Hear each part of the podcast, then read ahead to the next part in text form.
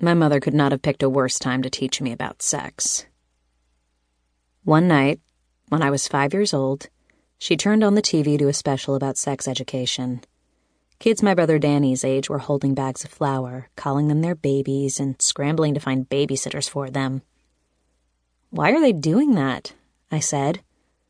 They're learning about babies, how to take care of them, and how they're made, she said. Oh. I knew the last part. They were made in their mother's bellies. I had seen my mother pregnant with my sister. But now the kids on the screen were in a classroom, and a teacher was talking to them about cells and body parts. What's she talking about? I said. She's explaining sex to them. I had heard that word before. I knew it was a loaded term, something grown ups only said in whispers. What is that? It's how you make a baby, she said and went on to describe the most absurd, unappealing process I could imagine. She'd always believed in telling children the truth, at least to the extent that they were capable of understanding. She was open about private parts and calling them by their real names. Her instincts about openness and honesty were right on, but still, I was horrified. You did that? I blurted out.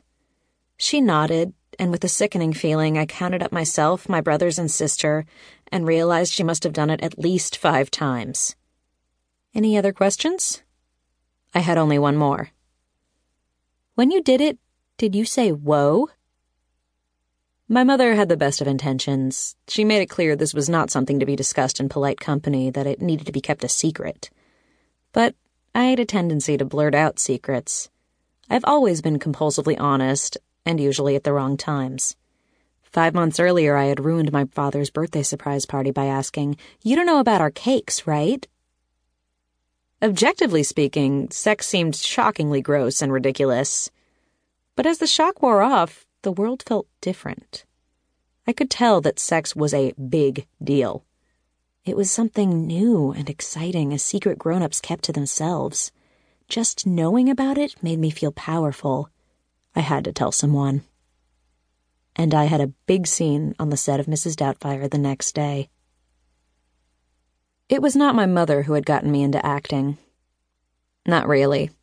She was not a stage mother. But she was an actress. She had studied theater in college and never missed an opportunity to perform. My brothers and I went to Theodore Roosevelt Elementary School, and every year on Teddy Roosevelt's birthday, Teddy himself would come by in person and I said, Don't you dare shoot that bear. They made a little stuffed bear and named it after me, and that's why we call them teddy bears today. Teddy was only about five foot two, with D cup breasts and a hat I had seen in my mother's closet. But her performance was convincing enough to make some of the kids ask, Is that really him? I thought he was dead. My mother disappeared into the role, morphing from a tiny woman into one of the most macho men who ever lived. We lived in Burbank, in Southern California's San Fernando Valley, 20 minutes away from Hollywood. My mother always said of our hometown, it's as if someone picked up a small city in the Midwest and plopped it down in the middle of Los Angeles. Burbank tried its hardest to stay quaint, but it was also home to Warner Brothers, NBC, and Disney Studios. The tentacles of the entertainment industry reached into everyone's lives. My father worked as an electronics engineer at CBS, NBC, and the local channel KTLA.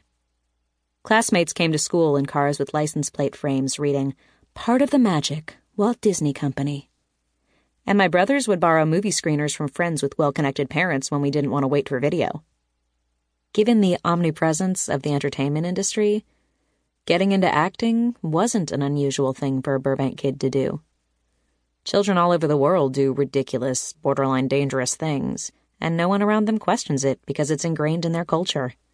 So it was with child acting in Southern California. When I was a toddler, the oldest and most outgoing of my siblings, Danny, started trying out for commercials.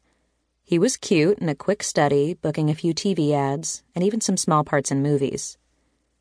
Watching my mother and Danny rehearse, I had an epiphany. What they did was like when I performed my stories at home only better because people wanted to see you perform. Shortly after my fifth birthday, I went right up to my mother and told her, Mommy, I want to do what Danny does. No, you don't, she said. They were already starting to feel burned out.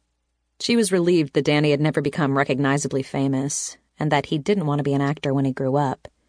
He had been a confident, resilient kid, but the cycle of auditioning was getting to him. It would be worse with her anxious, oversensitive daughter.